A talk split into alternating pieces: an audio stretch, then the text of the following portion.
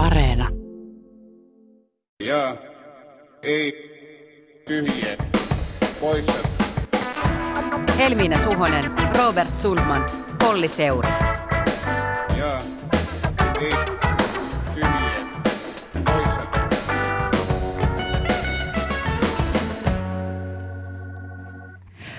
Tervehdys on jälleen aika laittaa jetplasit nenälle ja alkaa tarkastella viikkoa näiden kakuloiden läpi. Täällä kanssanne puheenaiheita tihrustamassa minä Helminen Suhonen sekä Jet-tuoteperheemme Dynamic Duo Robert Sundman ja Olli Seuri. Robert Sundman. On siis tosi ihanaa olla täällä teidän kanssa. Mä oon sitä mieltä, että edelliset kaksi jaksoa tässä vaan lämmiteltiin ja treenattiin. Ehkä vielä vähän kesästäkin nautittiin, mutta nyt on syyssateiden myötä syssy ja syyskautemme alkaa. Ja tällä viikolla oli syssyä ilmassa, vaikka kalenterissa lukee elokuu, kesäkuukausi, näin se on.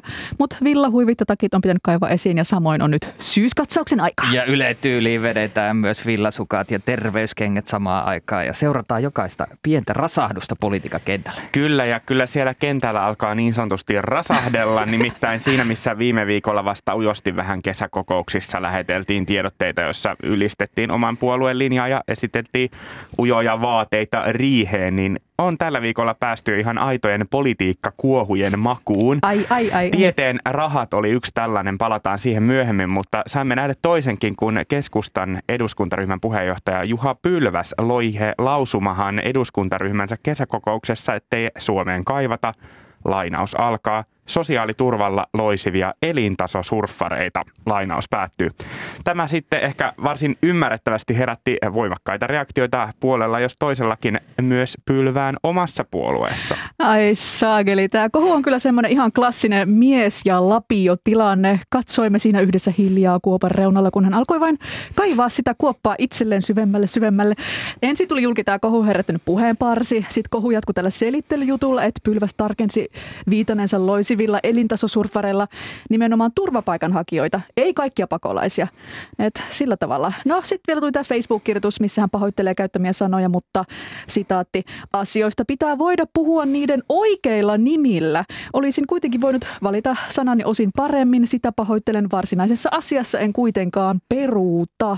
Mitkä ne oikeat nimet nyt sitten oikein lopulta onkaan? Niin, oliko, oliko tämä nyt nämä loiset oikein? No, että jos ei vielä äsken tiedetty, että kukas ja millainen tämä keskustan uusi ryhmyri Pylväs oikein on, niin nyt tiedetään, kun hän tuli tälle karmit kaulassa politiikan syksyn parrasvaloihin. Kyllä nyt osaa toimittajat ja ehkä jopa kansalaisetkin yhdistää kuvan ja henkilön niin kuin nimen toisiinsa. Mä sanoisin, että kohu oli vähän tämmöinen rookie mistake. Pienemmälläkin olisi pitkään julkisuuden kanssa puljannut poliitikko tässä päässyt. Ensi kerralla joku viestintätyyppi ottaa vaan sen lapion pois pylvältä kädestä aikaisemmin. Ehkä jo siinä vaiheessa, kun pidetään tärkeitä puheita, niin joku lukaa sen sitten läpi vaikka siinä ennen sitä puhetta. Niin ja ehkä lukija sitten voisi huomauttaa, että vaikka esittäisi minkälaista turvapaikkaa, pakolaispolitiikkaa, vaikka hyvin kireäkin sellaista, niin ihmisistä puhuminen samaan aikaan loisimisen kanssa ei, ei taida niin kuin lähtökohtaisesti olla kovinkaan hyvä idea.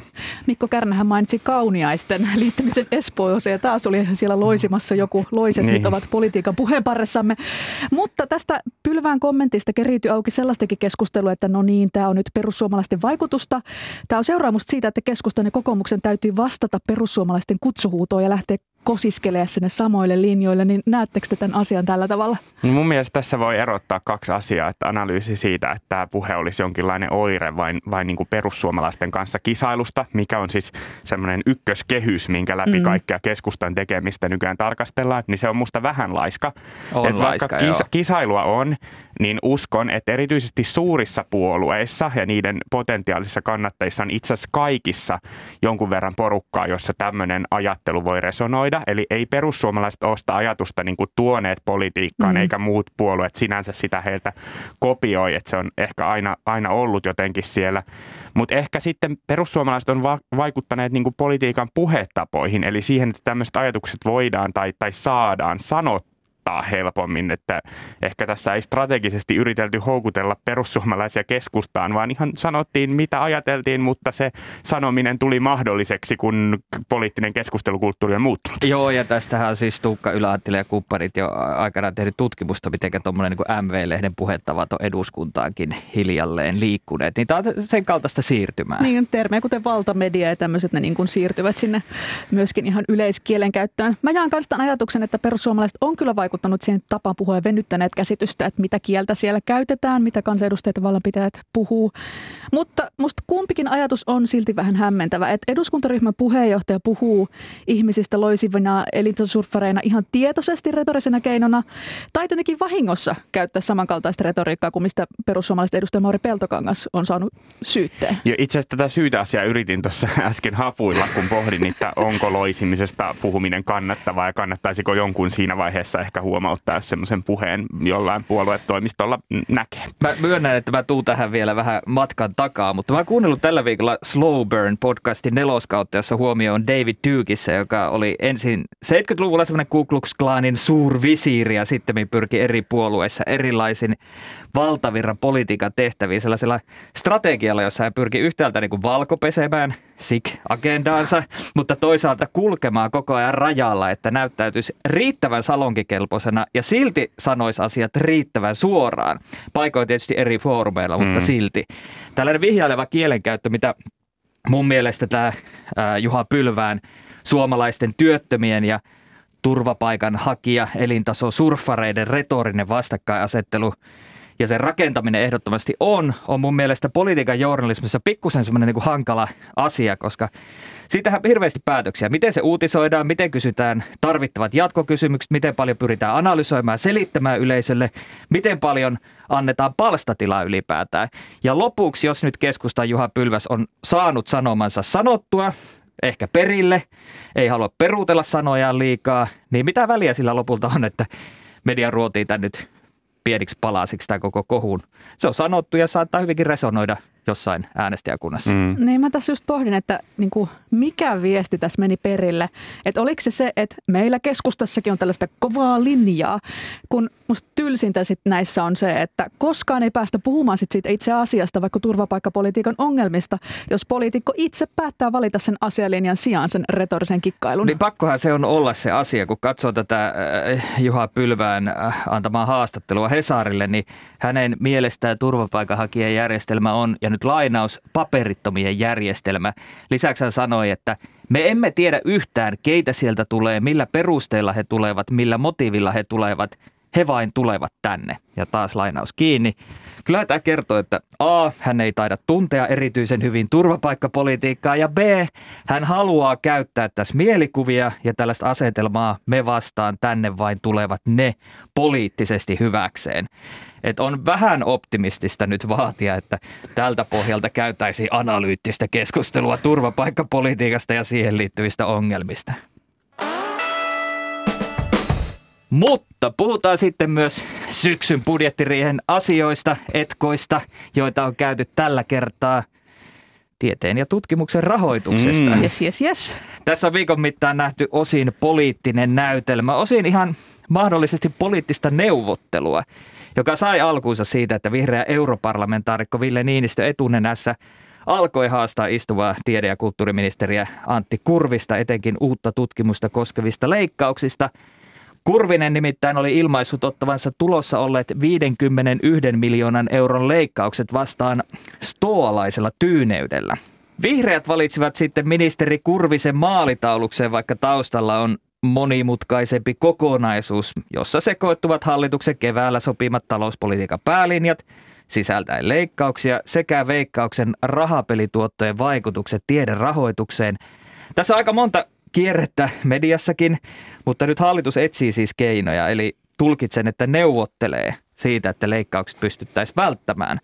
Tämä oli tällainen pikakertaus, mutta miten Robert arvioi tapahtunut? Voisiko tässä tehdä ainakin sellaisen arvion, että europarlamentaarikko Ville Niinistöllä on, on halua ja kova syy osallistua kotimaan politiikkaa koskevaan keskusteluun. Ai, että onko? Niin tuli vaan mieleen, kun Niinistö haastoi äänekkäästi kesällä demareiden metsälinjaa ja sai siitä aikaa jonkinlaista poliittista kuohuntaa. Ja sitten tällä viikolla oli primusmoottorina mm. tässä tiederahoituskeskustelussa, josta kyllä mun tietääkseni paitsi hallituskumppanit, niin osa vihreistäkin on, on ehkä ollut vähän kiusaantuneena. Mutta, e, mutta ehkä Niinistö haluaa auttaa vihreitä, joilla on ollut vähän alavireinen meininki. Hänhän kuitenkin siivitti silloin vuonna 2017 omalla ärhäkällä tyylillään vihreät hu- huimaan kannatukseen. Niin, jos joku ei muista, niin Googleen Ville Niinistö koulutusleikkaukset. Ai ai ai, oi niitä aikoja. Siis nimenomaan tämä, tämä levy on soinut ennenkin. Tämä oli kyllä hämmentävää seurattava teki. Hallituspuolueet itse saivat aikaan kohun omista päätöksistä ja tulevasta riihestään, että oppositio ei hirveästi tarttunut tähän edes tarttua eikä osallistua. Ehkä tässä kohtaa sitten tarvi osaa puolueesta mm, niin kuin muistuttaa tällä tavalla omia äänestäjiä, että nämä tiede- ja koulutushommat on meidän puolueelle sitten hei ihan siis super, ihan siis tosi tärkeitä. Et ehkä kun tässä on tullut vihreillekin vähän sanomista, niin nyt sitten Niin. vähän muistutusta. Jos vakavoidutaan hetkeksi, niin varmaan tässä on osin kyse myös siitä, että vaikka tämä asia sinänsä on yksinkertainen, eli laskeeko tieteen rahoitus, mm, case, tässä tapauksessa Suomen Akatemian rahoitus vai ei, niin nämä vipstaakit, jotka siihen vaikuttaa, on, on monimutkaisia. Ja se vaikeuttaa asian seuraamista ja kommentointia, ehkä osalla poliitikoistakin. Suomen Akatemia siis elokuun 13. päivä parahti, että valtiovarainministeriön alustavassa budjettiesityksessä, joka tavallaan on ministeri Saarikon esitys, tehdään 40 miljoonaa euron leikkaus tutkimusrahoihin ja, ja silloin seuraajan voi olla aika vaikea nähdä, että miksi ja millä logiikalla tämä leikkaus syntyy. Mutta yksinkertaistaen Suomen Akatemian rahoitus on yksi niistä monista asioista, jotka on riippuvaisia veikkauksen pelien tuotoista, eli siitä, miten paljon ihmiset häviää rahoja uhkapeleihin Suomessa. Kevään kehysriihessä on sovittu vuoteen 2023 saakka erilaisista kompensaatioista, eli kun rahoja syystä tai toisesta veikkaukselta tulee vähemmän, niin hallitus kompensoi niitä. Mutta tämä kompensaatio ei jatku tästä ikuisuuteen. Ongelma on Suomen Akatemialle myönnettävät valtuudet, joilla se rahoittaa näitä monivuotisia tutkimushankkeita tästä eteenpäin. No ei, ei ehkä nyt ikuisuuteen, mutta vaikka seitsemäksi vuodeksi. Et jos hallitus ei ole sopinut tästä kompensaatiosta vuodesta 2024 eteenpäin, niin ilman uusia päätöksiä raha vähenee. Minkä vuoksi valtiovarainministeriö sitten esittää näitä kymmenien miljoonien leikkauksia ikään kuin ennakoivasti, että se vähän niin kuin toteaa asian tilan, että ilman uusia päätöksiä niin rahaa ei ole tämän enempää, joten akatemia ei voi sitä myöntää. Ja keskustalaisetkin on sanoneet julkisuudessa, että kyllä tästä asiasta vielä neuvotellaan. Ja käsittääkseni tässä ei ole mitään niin kuin poliittisesti riitasta, että kaikilla on tahtotila siihen, että tätä rahaa löytyisi. Mutta jos nyt oikein ymmärsin, niin ehkä vihreitä tuntuu enemmänkin niin kuin provosoivan tämä Kurvisen rauhallisuus. Se jotenkin otettiin niin, että eikö Kurvinen nyt aio hallinnon alansa puolustaa ja siitä tämä kiukku. Ehkä vähän kummallinen Eli ei sinänsä haasta kiukusta. niin kuin omaa puolensa puheenjohtaja. niin, mutta ehkä myös media kiinnosti tämä, koska tässä on taas yksi vihreät vastaan keskusta vääntö hetken aikaa ja sellaisia me rakastamme, emmekö, emmekö vain? Ah, kyllä antakee lisää. Anake lissee. Antakee lissee. Samaan aikaan muuten Kaikkonen ja Haavisto ratkovat yhdessä Afganistan asioita yhteistyössä niin, että tyytyväinen hyrinä vaan kuuluu, että not all vihreäs and kepulainens. mutta äh, mutta tota, se, mitä tälle tiedonrahoitusasialle lopulta käy, niin sitä on vaikea sanoa. Tämä on, tämä on yksi niistä asioista, joita budjettiriihessä siellä rahapuolella ratkotaan. Toinen esimerkkihän on ö, ollut esillä tämä poliisin määrärahojen väheneminen. Että yksikään puolue ei sinänsä sitäkään halua, mutta jos nämä molemmat asiat, eli nämä tiedeleikkaukset ja toisaalta poliisin määrärahojen väheneminen halutaan kumota, niin jostain ne rahat pitäisi etsiä. Ja nämä tahothan pelaa tätä julkisuuspeliä, Kyllä, että joo. et, et Suomen Akatemia on tehnyt tästä numeron ja poliisi on tehnyt nyt numeron Kyllä. ja käyttää sitten vielä kärkenä tätä uutta ihmiskauppatyöryhmää, Kyllä. että, että siitä sitten luovutaan, jos ei saada lisää rahaa. Kyllä. Ja, ja sitten se, että saadaanko nämä railot kurottua umpeen kummassakaan, niin jää nähtäväksi. Voisin veikata, että täysin ei. Eli, eli tavallaan täysin ei voida vaikka poliisin rahoja palauttaa siihen, mitä he haluaisivat, tai täysin ei voida Suomen Akatemian rahoitusta nostaa, koska kehys on kuitenkin sovittu keväällä. Siellä on tehty ne hallinnon alakohdennukset. Kehyksestä halutaan pitää kiinni. Se on erityisesti joillekin puolueille hyvin tärkeää, joten Keskusta. ei sitä rahaa sillä tavalla maagisesti tule enem, enempää ja mä luulen, että taas sitten muut eivät välttämättä ole luo, valmiita luopumaan sitten muista asioista, joten tota, valistunut arvaukseni on, että jotain leikkauksia lainausmerkeissä varmasti perutaan, mutta sataprosenttisesti ei. Joo, mä oon kanssa tulkinut, että muut puolueet olisi ehkä vähän äh, niin kuin, Hövelin. hövelimpiä, olisi valmiimpia paikkaamaan näitä vähän luovemmillakin keinoilla näitä erilaisia pe- leikkauksien peruutuksia, mutta keskustalle se ei kyllä nyt käy. Ja näin, näin varmasti on, että niihin ei sitten ehkä kosketa. Niin yleisesti ottaen tässä on vähän semmoista ilmassa, että jokainen puolue haluaa nyt riihen alla profiloitua itselleen mieleisellä asialla. Tavalla, että vihreät ja vasemmistoliitto on puhuneet tieteestä, ilmastosta, keskusta sitten työllisyydestä ja velasta. Riihestä ehkä enemmän lisää myöhemmissä jaksoissa, koska se on vasta tulossa, mutta, mutta siellähän on niin kuin nämä menoasiat, sitten verokokonaisuus ja ilmastoasiat. Työllisyystoimia ei oikeastaan ole sovittu tehtäväksi juuri tässä riihessä, mutta toki hallitus sopi keväällä, että tämän kauden loppuun pitää tehdä 110 miljoonan euron edestä julkista taloutta parantavia toimia, joten voisi ajatella, että jotain kymmeniä miljoonia voisi tulla ehkä nyt. Ja sitten siellä on työperäisen maahanmuuton tiekarttaa ja kaikkea tällaista. Kannattaa katsoa kevään kehysriihen päätöskirjauksia, niistä, niistä monista selviää, että mitä tässä riihessä pitäisi ratkaista. Mutta sanon vielä riihestä sen, että näitä ilmastovääntöjä mä odotan itse eniten. Tiedän, että siellä on paljon riidatontakin, sellaista mitä on valmisteltu, minkä kaikki voi hyväksyä. Mutta kyllä vaikka tämmöinen klassikko aihe, eli liikenteen päästöt ja miten niitä hinnoitellaan ja kenen kukkarolle se käy, niin se on semmoinen, että eiköhän siinä vääntöä sitten synny. Ja maatalous, hello keskusta ja vihreät Näin, näin. teitä olikin jo ikävä. Joo, mutta sitten on myös hauska katsoa, että mihin media kiinnittää huomionsa, että käydäänkö meillä taas isoin keskustelu tai tehdäänkö isoimmat jutut siitä, että tuottaako nyt tämä ö, euroistaminen vaikka 5000 vai 10 000 lisätyöllistä ja kuka sen laskee sitten, mikä on tavallaan aika hauska, että samaan aikaan kun EU-ssa väännetään isosta ilmastopaketista vaikka, niin sitten meillä puhutaan jonkun yhden nippelin työllisyysvaikutuksista viikkotolkulla. No joo, no tämä on nyt tämmöistä vaan. No, no, no joo, no, joo, tässä mutta on onhan tämä tiedepolitiikassakin nyt semmoinen, että nyt puhutaan todella pienestä niin. kokonaisuudesta siinä tutkimusrahoituksen isossa kuvassa.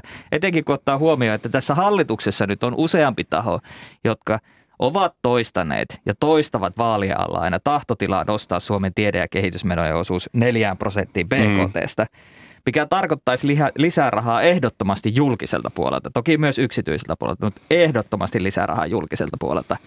Ja siitä näkökulmasta nyt riidellään niin kuin pikkupenneistä. Kyllä, kyllä. No tässä jos nyt täytyy tälle mediana, riihiviikkoa seuraavana toimittajana tosiaan olla sitten tarkkana, että mistä, mistä näkökulmasta uutisoidaan. Että onhan tässä myös toki hallituksen sisällä ne eri painotukset, että mikä riihi tämä oikein on, kuka painottaa mitäkin se vaikuttaa, että mistä riihestä me puhutaan. Kokoomuksen suunnalta kritiikki kohdistuu jälleen työllisyystoimiin varmasti niiden puutteeseen, velan määrään ja talouden kurauttamiseen ylipäänsä. Kurauttaminen. Kurauttamiseen, kyllä se meni kurahti. Ja vaikkakin mediana tässä tehdään valintoja ja painotuksia, niin silti nämä vaikuttaa, mitä poliitikot lopulta, mikä riiheistä tämä on. Mm. Mä haluaisin vielä ehkä huomioida tässä tieteen rahoituskeskustelussa ää, lisänäkökulma, ja se on tämmöinen populistinen tieteen kritiikki. Että mä tulkitsen, että nyt poliitikkojen välillä tämä keskustelu on ollut vähän sitä, että, että priorisoidaanko nyt päätöksissä tiederahoitusta mm. ja pystytäänkö se tekemään tällä aikataululla ja onko poliittista tahtoa. Mutta kun tämä poliittinen vääntö on koskenut 10 miljoonaa eurojen leikkauksia juuri Suomen Akatemian rahoitukseen, niin se on johtanut etenkin sosiaalisessa mediassa siihen, että jopa yksittäisiä Suomen Akatemian rahoituspäätöksiä on alettu revitellä hyvinkin ala-arvoisilla saatteilla.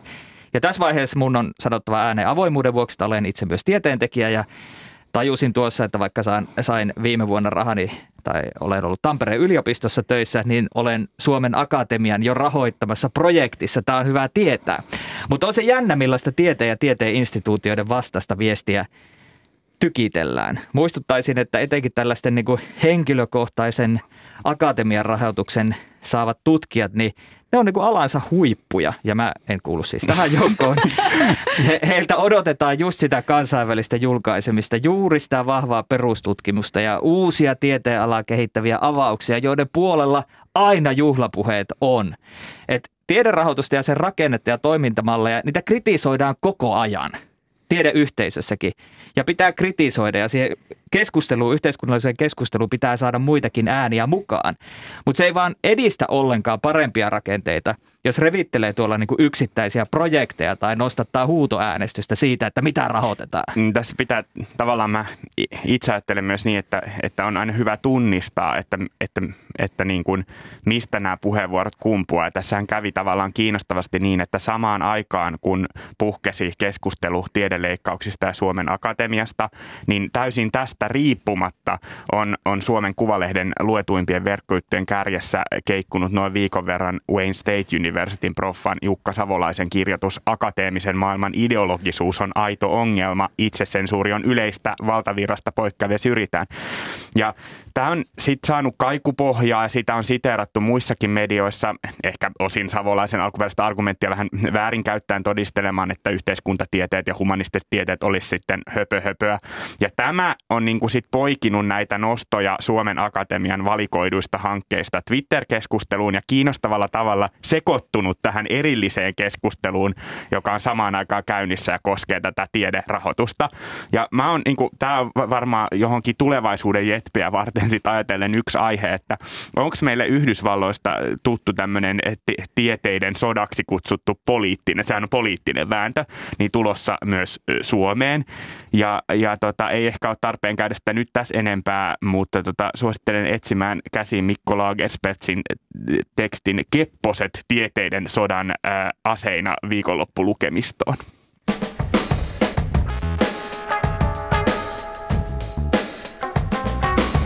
Ja ei. Tyhjiä poissa.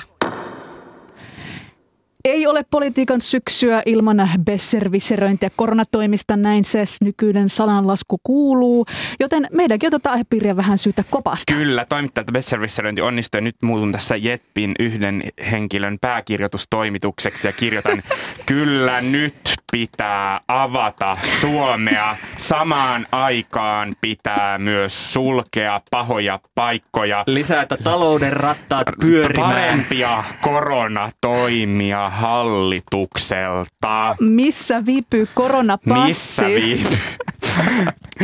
No siis mua erityisesti tämän syksyn osalta kiinnostaa, että miten rokotekattavuuden noustessa hallitus uskaltaa siis muuttaa koronastrategiansa sulkemisesta ja rajoittamisesta kohti toimenpiteitä, joilla yhteiskuntaa voidaan pitää auki. Olet Robert siis asian ytimessä. No niin. Ja vaikka hallituksen suunnasta eri kansanedustajat ja ministerit julkisuudessa nyt vaativat, että nyt täytyy luopua turvaväleistä ja ottaa käyttöön koronapasseja tai lopettaa ylikuormittunut jäljittäminen, niin eipä se avaaminen onnistu ilman niitä lakimuutoksia ja hybridistrategian päivitystä. Kaikki muu on turhaa länkytystä. Niinhän ne, oliko ne eilen just A-talkissa poliitikot oli sillä tavalla, että odotellaan, odotellaan. Eli tämä on se, mitä kaikki odottelee, tämä hybridistrategian päivitys, nämä lakimuutokset. Paitsi kaikki siitä taidettiin siitä. myös kysyä siitä, että onko tämä aikansa elänyt tämä niin. hybridistrategia, että sitä no, luovutaan kokonaan, no, se päivitys. Mutta muutokset, ylipäänsä nämä muutokset. Niin. Kyllä, mutta se on turha patistella tekemään asioita, jos ei ole lakia, minkä varassa patistella. Näin, näin juuri. En myöskään pidättele hengitystä tämän avaamisen suhteen siitä syystä, että kaiken päällä istuva perhe- ja peruspalveluministeri Krista Kiuru sanoo edelleen synkän ein kaikelle kivalle. Olemme edelleen veitsen terällä. Hesarin haastelussa hän pahoin pelkäsi, että kansalaiset tulee pettymään siihen, kuinka hitaasti Suomi lopulta kyetään avaamaan. Kiurun mukaan rokotuskattavuuden pitäisi olla jopa 90 prosenttia, jotta rajoitustoimia voitaisiin purkaa, ja että jo yli 85 prosentin kattavuus on siis vaikea saavuttaa. Että voihan veitsen terä sanoa minä, vaikka asiantuntijat Kiurun väittämiä kommentoi, että tällaisen synkistelyyn ei ole kyllä syytä. Hmm. Mä, tämmönen, voisin tehdä tämmöisen poliittisen arvauksen, että kun kuuntelee noita muiden puolueiden ministereitä ja poliitikkoja, niin, niin lähes kaikilla on niin kuin positiivisempi fiilis kuin Krista Kiurulla ja, ja ehkä niin kuin SDPllä sitä myöten. Ja, ja voisiko tästä sitten johtaa sitten tämän mun arvauksen, joka on se, että pääministeri Sanna Marin sen lopulta ratkaisee, että, että tota, Krista Kiurulla on tiukempi linja ja sitä myöten myös SDPllä. Ja jos muu SDP alkaa lähteä toiseen suuntaan ja pääministeri sitä alkaa johtaa, niin sieltä se sitten muutos joko tulee tai on tulematta. Et näin mä ajattelen tämän niin kuin poliittisen tilanteen kehittyvän. Ja tota, sitten tietysti niin kuin itse tähän veitsenterä retoriikkaan ja tilanteeseen, niin voisi ehkä myös todeta sen, että kyllähän sen ratkaisee myös ihmiset. Että kyllä moni mm. rajoitustoimi perustuu jotenkin semmoiseen meidän omaan harkintaan, toimimiseen, mitä me tehdään, mitä me jätetään tekemättä jos ihmiset jossain vaiheessa päättää tai niin kuin, en mä tiedä onko se päätösasia, mutta ei vaan yksinkertaisesti jaksa enää ja niin kuin alkaa ajatella, että tämä on nyt ohi, tämä on tehty, mulla on kaksi rokotetta, mä teen mitä mä haluan, niin kyllähän se sitten oikeastikin alkaa olla ohi. Mutta jos ajatellaan, että julkisella paineella olisi joku merkitys ää, tässä poliittisessa yhtälössä, joka on sitten se mahdollisesti se SDP, mm. niin mä tuossa varsinkin kesällä mietin, että, että käytännössä kaikilla isoilla medioilla on ollut pitkään sivuilla kaksi toisilleen vastakkaista viestiä, vaikka ne artikuloidaan tosi eri tavoin. Et etenkin silloin, kun delta-variantti lähti leviämään, niin tuli paljon otsikoita, joissa nostettiin isosti esille tartuntamäärien kasvu. Mm-hmm. Aina Yleen etusivulla esimerkiksi ravintolat ja tapahtumat, niihin liittyvät leviämisriskit. Jutuissa tuotiin esille hoidon kantokyky, huolitilanteen pahenemisesta. Sitten ihan samaan aikaan todella moni mielipiteellinen teksti, on sitten pääkirjoituskolumni tai analyysi, niin niissä just vaadittiin niitä Roberti Aimin mainitsemia ää, rajoitusten avaamista ja paluuta johonkin normaaliin, jota ei edes artikuloida kunnolla, jotta talouden rattaat lähtee pyörimään taas. Niin tämä on paikoin ollut vähän tämmöinen ehkä skitsofreninenkin tilanne, että yhtäältä uutisjutut huutaa siis rivien välissä, eihän ne suoraan sitä mm. sano, lisää rajoituksia. Mutta pääkirjoitustoimittajat ja tässä lainausmerkeissä muutkin mielipiteelliset kirjoittajat toivoo jo avaamista vain vähän kärjistää. No, no sä, sano, sä sanoit paljon paremmin sen, mitä mä yritin tuossa irvailla ja tämä on siis mahtava kärjistys, koska se on totta. Mutta mä ajattelen, että se johtuu siitä, että meidän yhteiskunnallisessa keskustelussa koronasta ylipäänsä on nämä viestit samaan aikaan läsnä kaikessa ristiriitaisuudessa ne elää rinnakkain.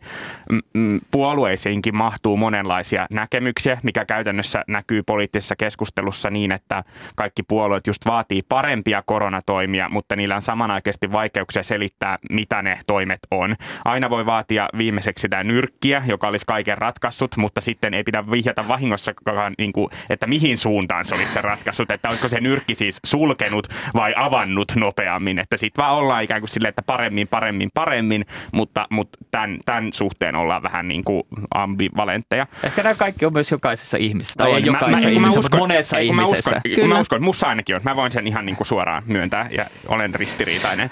Mutta niin kuin samaan aikaan on toki niin kuin todettava, että kyllähän tämä Delta myös yllätti, ei niin kuin vain, vain meillä, vaan myös maailmalla. Ja tämmöisiä samanlaisia ristiriitaisia tunteita on näkynyt monien, monien muidenkin maiden medioissa, mutta ehkä vähän eri tavoin. Että jos keväällä täällä Suomessa ajateltiin, että kaikki rokotetaan ja sitten aletaan elää normaalisti, niin kesällä se muuttukin meillä uutisoinnissa siihen, että, että mitä ongelmia rokotteista huolimatta on niin kuin edelleen olemassa ja ratkeeko ne ehkä koskaan. Epävarmuuksia, epävarmuuksia ja niin näin. Mutta meillä, meillä näkyy musta aika pitkään niin uutisissa sellaista, että kyllähän rokotetutkin voi levittää tautia ja sairastaa. Tämä oli ehkä musta semmoinen, mikä jossain vaiheessa sitten ehkä vaikka yhdysvaltalaisessa mediassa niin tuntuu, että si, siitä niin kuin luovuttiin aiemmin. Et siis toki, toki voi, mutta tämä toteamus on, on ainakin mutulla oudon levinnyt musta siihen nähden, miten hyvin rokote suojaa ja miten vähän lopulta rokotetut levittää ja sairastaa. Joo, jos puhutaan vielä näistä paremmista koronatoimista, niin yksi tällainen kaiken autuaksi tekevä parempi päätös olisi ilmeisesti tämä koronapassi tällä hetkellä, jossa on myös kaksi narratiivia. Yhtäältä hallitus ei ensin innostu, ei toimi Suomessa, lainsäädäntö ei mahdollista. Ja sitten puoli vuotta myöhemmin se onkin, se onkin ihan kiva idea. Laitetaan työryhmä selvittämään. Ja siitä ehkä tulee valmista tai sitten ei siinä vaiheessa, kun Tanskassa jo mietitään koko passista luopumista riittävän rokotuskattavuuden vuoksi. Ja sitten toisaalta taas esimerkiksi kokoomuksen suunnalta, niin ilmeisesti koronapassi olisi voinut jotenkin vaan tempasta käyttöön vaikka viikossa, että ihan hirveästi tarvitsisi pohtia mitä, että mitä se tarkoittaa suomalaisille koronatestausjärjestelmä, joka jo nyt natisee aikalla liitoksistaan, tai miten jokainen pieni räkäläkin alkaa skannata ja käsitellä ihmisten henkilötietoja jollain QR-koodeilla. Mä en oikein tiedä, mitä mieltä koronapassista pitäisi olla, paitsi siis sitä mä vaan mietin, että jos tätä strategiaa muutenkin muutetaan siihen suuntaan, että ei rajoituksia, kun rokotekattavuus on riittävä, niin siis mihin sitä tarvitaan. No se olisi ollutkin tämmöinen ylimenokauden niin, no okei, okay, väline. Ehkä, ehkä sitä tarvitaan mm. sitten, kun pitää ottaa se kolmas rokote. Mutta mut sen tiedän, että mä en, en kyllä kaipaa enää yhtäkään tämmöistä teikkiä siitä, että voi miksi tämä koronapassi ei ole jo täällä, miksi koronatoimet ovat niin sekavia. Mutta kun ne on välillä myös sekavaa. Esimerkiksi tällä viikolla just koronapassin kohdalla. Viime viikonloppuna uutisoitiin, että työ- ja elinkeinoministeriö ei lausunnossa edellyttäisikään tätä koronapassin käyttöä ravintoloissa, ellei koronatilanne pahene. Ja oli vähän se, että no mitäs helvettiä, että taas ravintolat saisi toimia vapaasti ja tapahtumia. se mahtavaa, että baari ei tarvitse koronapassia, mutta niin. sinne niin. Opera niin. tarvii. Niin, tai jalkapalloottelu. Just näin, että, mit, että miten voi taas olla ravintolat erityisasemassa. Ja tämän uutisoinnin annettiin muutama päivä velloa ennen kuin sitten elinkeinoministeri Mika Lintilä heräsi tiistaina kommentoimaan, että ei kun mitä, hetkinen, sitten nyt on joku ymmärtänyt väärin. Se on se tuo ääriäisimitaatio, eikä, eikä Mika Lintilä. Itä ja länsi meni vähän, mutta ei, ihan hyvä, jatketaan. Ei kun mitä, hetki, hetkinen. Savolainen yrittää. No, no ma ette. ma ette An, annapa vaan Helmillä siltä tulla nyt. No niin, että kyllä koronapassi tulee ravintoloihin, mutta ei heikentämään nykytilannetta, vaan sitten jos sulkeminen olisi oikeasti edessä. Mutta jäin edelleen hoomoilasena ihmettelemään, että kohdeltaisiko niitä koronapassi osalta siis niitä tapahtumia ravintoloita samalla tavalla vai eri tavalla. En vieläkään tiedä. Minun täytyy soittaa varmaan Lintilälle ja imitoida so, häntä puhelimessa. Kysy Lintilältä, että miten tämä kanssa tehdään, kun meillä, meillä ei ole oikein täällä Jetpissä Hirschauta. Ainoa murre, minkä mä osaan näköjään. Olihan tässä myös tämä sekavuusasia siitä, kun ohjauskirjeet viuhui ja avit noudatti lakia ja ministerit jyrähteli. Ja tässä mä haluan antaa Jep-standardin jälleen Helsingin Sanomien Teemu Muhoselle, joka sen sijaan, että olisi kirjoittanut voi ei, miksi kaikki on niin sekavaa näkökulmakirjoituksen, niin avasi rauhallisesti viime perjantain Helsingin Sanomista, missä asioista on kyse otsikolla tapahtumien avaamisesta kehkeytyy sotku, josta on turha syyttää aveja. Ihanaa, se oli kuulkaa jo- journalismi, joka vastaa kysymyksiin.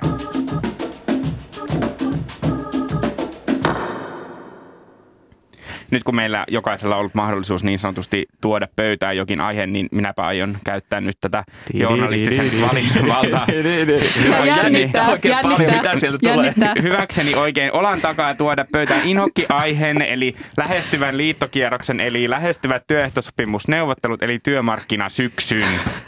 Robert, Noin, miksi, se on pöydässä. miksi vihaat? Miksi teet tämän meille näin perjantaina, kun ihmiset pitäisi olla ilakoimassa ja nauttimassa elämästä? Mä kyllä vähän opponoin tota inhokki-aihetta. Mä pitää varmaan kaivaa joku vanha politiikan tietokalenteri ja näyttää, että siellä on merkintä, että Olli Seurin nimen alla seuraa työmarkkinoita ja ihan ilolla seuraa. No, ehkä ajattelin tässä lähinnä Helmistä, sinä olet tämmöinen lawful neutral. En mä vihaa, mä en vaan, mä en vaan kiinnosta. No siis sa- sama asia siis. Mutta te tiedätte sen, olette kuulleet tämän hokemani monta kertaa. Haluan puolustaa työmarkkina-asioista puhumista, sillä kyse on ihmisten palkoista ja työehdoista, siis merkittävästä asiasta meille jokaiselle. Ja lisäksi, kun puhutaan politiikan syksystä ja mietitään, että mitä sieltä tull- tullut. Nyt mulle teki kova mieli puhua Keravalainen, savolainen. Niin, se, ei, se ei ole juttu, just näin, mutta se silti jotenkin on. Niin, niin työmarkkinapolitiikka ei ole muusta politiikasta. Erilleen ne vaikuttaa toisiinsa. Viime liittokierroksella postin työehtoriitaan sotkeutuminen kaatoi pääministeri Antti Rinteen. Siitä ei ole kahta sanaa. Tällä kertaa pääministeri lienee mahdotonta kaatua pakettilajittelijoiden työehtoihin, sillä Palta ja Pau pääsi niistä sopuun jo kesällä ja tämä sinetöitiin viime viikolla. Mutta uskon kuitenkin, että tämä vaikeiksi povattujen neuvotteluiden pyöriminen samaan aikaan, kun esimerkiksi riihessä tehdään päätöksiä, niin kyllä se vaikuttaa riihenkin. Et esimerkiksi kyllä keskustasta on kuvailtu, että he kyllä ymmärtää, että SDPllä on työllisyystoimien suhteen erilaista tämmöistä herkkyyttä, kun on neuvottelut päällä. Anteeksi, mutta onko joskus povattu muitakin kuin vaikeita työmarkkinaneuvotteluita? Tulossa. taasko mä joudun keksimään A-studion tänä syksynä sen lähetyksen aiheotsikkoon ö, umpisolmuja, pattitilanteita ja tukkanuottasia, kaikkia otsikoita. Tuo on musta hyvä huomio ja, ja se on toki totta, että koskaan ei ennusteta helppoja työehtosopimuskierroksia eikä esimerkiksi helppoja näitä riihiä. Mutta tota, ehkä voisi jollain tavalla eritellä sitä, että niin kuin pitkän kaaren asioita ja sellaisia just nyt, just tässä asioita. Ja tällä kierroksella musta niin kuin molemmat on vaikeita. Et toisaalta just nyt, just tässä pitäisi määritellä se palkankorotusten oikea taso, kun talous vetää lujaa ja tilauskirjat on täynnä, mutta toisaalta ihan äsken oltiin kuopassa. Niin, ja kun se on tässä se dynamiikka, että, että on kaksi osapuolta, jotka valmistautuu kuukausi sotalla ja katsoo niitä oikeita numeroita, mitkä tukis niitä heidän argumenttejaan, mm. vaikka se on kuitenkin sitten niin kuin tosi niin kuin reaaloa neuvottelua, siis reaalipoliittista neuvottelua. Mutta nyt on musta kiinnostava kyllä tämä, että kun on näitä iloisia uutisia Kyllä. taloudessa, mm. että et 3,5 voi nousta talous tänä vuonna ja ensi vuodellekin on talouskasvua ennustettu, niin tapahtuuko niin, että et, et vaikka taustalla on se koronapandemia ja on niinku oikeasti, talous on niinku hetkellisesti jopa niinku romahtanut ihan pienesti mm. Suomessa, niin, niin sitten pystytäänkö silti olemaan sille, että sitä ei niinku olisi olemassa, että kyllä nyt tarvitaan kunnon palkankorotukset. Ja tämähän tekee sitten heti sitä dynamiikasta vaikeaa. Mitä kovempia ne tavoitteet on, niin sitä on vaikeampaa tulla yhteen. Just näin. Ja sitten kun tähän liittyy sitten myös tämä pitkän kaaren vaikea asia, eli koko tämä neuvottelujärjestelmä, on, on ollut tämä metsäteollisuuden irtautuminen, teknologiateollisuudessa muutokset. Onko meillä ylipäänsä tällainen Suomen malli, jossa vientialat määrittelee palkankorotustason vai eikö sitä ole? Ja tämäkin on aina ajankohtaista. Tai e- e- niin kuin, että edelleenkään meillä ei ole Suomen mallia. Itse asiassa ehkä niin, että Suomen mallista on vielä enemmän epävarmuutta kuin muutama vuosi sitten, kun hahmoteltiin vientialojen olevan tämmöinen päänavaaja. Niin, eli paitsi että riidellään itse pihvistä, eli työehdoista, niin riidellään myös tästä koko kehikosta tavallaan samaan aikaan. Ja sitten siellä on näitä pinnan alla olevia kuohuja, mikä on sovittelijan rooli, mikä on just näiden päävaajan rooli, keitä he lopulta tulee olemaan, suojellaanko heitä, että muilla aloilla ei oteta kovempia korotuksia ja niin edelleen. Niin edelleen. Irtiottoja työnantajapuolella just, ja niin. näin. Ja, ja järjestyshän on se, että vientialat on nyt syksyllä. Siellä on näitä suurimpia epävarmuuksia sitten alkuvuodesta kaupan alaa, kunta-ala keväällä. Tälläkin kierroksella nähdään varmaan kunta-alalla palkansaajien välisiä riitoja siitä, kenelle korotukset kuuluu siellä. Siellä neuvottelusuhteet on huonot, opettajat ja hoitajat riitelee keskenään. Viimeksi hoitajat ei saaneet korotuksia, koska tuli korona, niin nähdäänkö nyt revanssi? Tässä on kuule monia isoja asioita. Ai, ai, ai, revansseja ja pihvistä riitelyä, Niin. mutta palatkaamme Pihvistä tähän riitelyä. aiheeseen, kun meillä on pääministerikriisi tai kunnon riidat päällä. Nyt täytyy No, lopettaa. vai- vai niin. Umpisolmu. Keskustelu päättynyt. Ja, ei, tyhjiä, poissa. On aika tempaista jälleen jätpykysymykset. Näihin siis vastataan joko jaa, ei, tyhjää tai poissa. Kovaa elämää Kauniaisissa. Helsingin Sanomat kertoo, että Kauniaisissa Koivuhovin asuinkorttelin postiluukusta tipahti pari viikkoisten kirje, joka sai monet asukkaat tuohtumaan. Posti Oy ilmoitti, että jatkossa asukkaiden postinumero ei enää olisi 02700 Kauniainen. Sen sijaan postinumero ja sen nimiosa muuttuvat marraskuun alusta muotoon 02750 Espoo. Asukkaiden asuinkuntana säilyy siis edelleen Kauniainen kylläkin. Ja kauniaisen veroprosentti on heillä. Just näin. Thank God. Asukkaat pitävät postin päätöstä kohtuuttomana. Ja ei tyhjää tai poissa. Oletko joutunut koskaan elämässäsi tällaiseen kohtuuttomaan tilanteeseen? Jaa, ehkä se on sellainen epävarma jaa. Tämä kuulostaa todella kohtuuttomalta kohtuuttomuudelta. Tiedän, että on halpamaista nyt rinnastaa lapset ja kauniaislaiset, mutta koen kohtaavani tällaisia kohtuuttomina ilmeneviä tilanteita säännöllisesti arjessa, kun opettelen tukemaan lapseni kehittyviä tunnetaitoja. Mietin vaan, että voisikohan tässä kauniaislaisia yrittää jotenkin hämätä jollain espoolaisuuteen liittyvällä positiivisella mielikuvalla. Yritin niitä miettiä, tai sitten jollain konkretialla, että mennään uimaan ja merenrantaan. Voisi toimia, jos tämä ei toimi, tämä harvemmin toimii, niin sit aina voi tarjota muumipatukkaa. Vihreä vai punainen, vihreä vai punainen?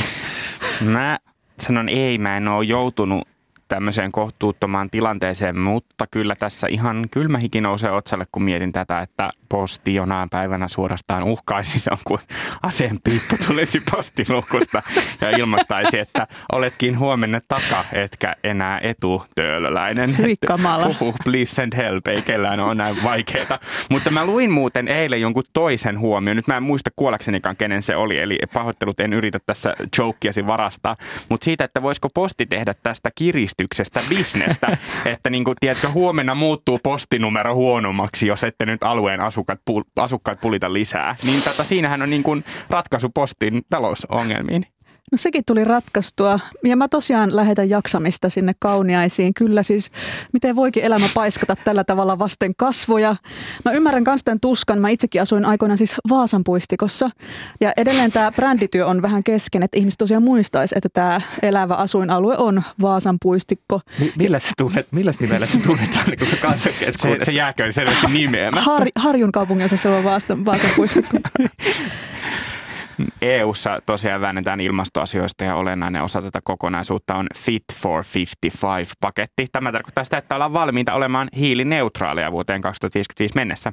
Ilkka Kaukoranta Lauri Tieralan inspiroimana Twitterissä huomattiin, että tästähän voisi tehdä toisenlaisenkin tulkinnan. Niin ja ei tyhjätä poissa, ajattelitko itse sitoutua kunnianhimoiseen kunto-ohjelmaan, jotta olet varmasti Fit for 55? No jaa. Tosin mä aion tulkita tätä ensisijaisesti niin, että tavoittelen huippukuntoa 55 ikävuoteen mennessä. Siinä vaiheessa lapsi on saatu maailmalle ja itsellä alkaa olla paras ikä käydä tuolla ikämiessarjoissa pelaamassa. 2055 kuulostaa itselle vähän haastavalta, koska olisi silloin yli 70-vuotias ja olisi aika optimistista ajatella lähtevässä vielä teräsmieskisää Havaijille.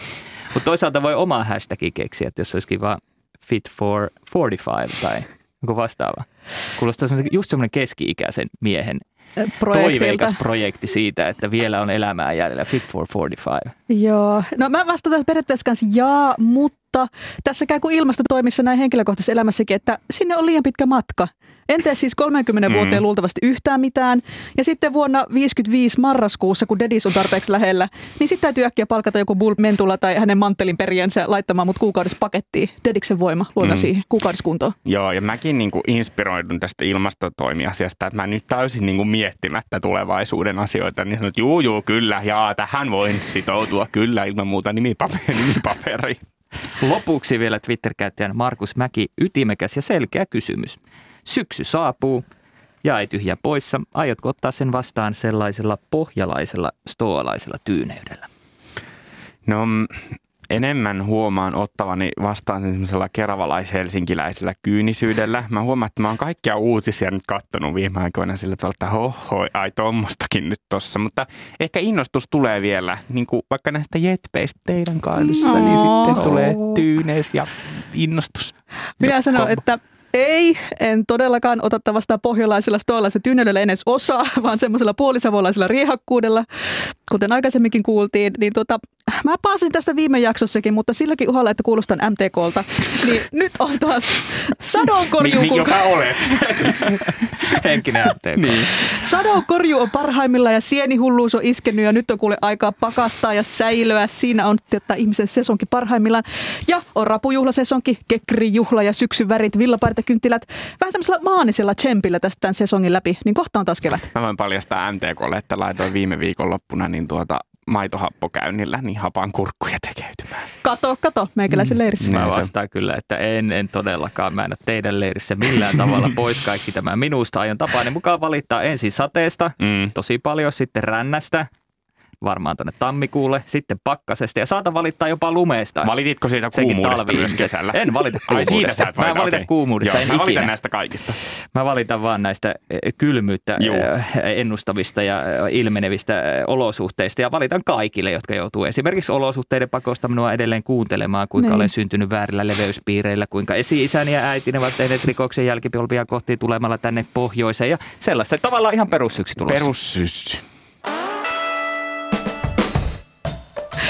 Kiitos, että kuuntelit Jetpi. Mitä mieltä olit? Laita meille palautetta vaikka Twitteristä, Instassa. Tunniste on tietysti hashtag Jetp. Myös sähköposti löytää perille jetp.yle.fi. Ja hei, jos kuuntelet Jetpiä Yle Areenasta, niin muistapa sieltä sovelluksesta klikata ilmoitukset päälle. Sillä tavalla puhelin kilahtaa aina, kun uusi jakso on ulkona. Ja jos taas kuuntelet meitä jollain muulla sovelluksella ja tykkäät, niin laita siellä joku arvio ja tähtiä ja he, semmoista. Ja tätä jaksoa olivat tekemässä minä, Olli Seuri sekä kollegani äsken äänessä Robert Sundman ja siellä aiemmin Helmina Suhonen. Äänitarkkailijana oli Tuomas Vaukkanen, äänisuunnittelijana Joonatan Kotila. Ensi viikkoon, moi moi! Moi moi! moi.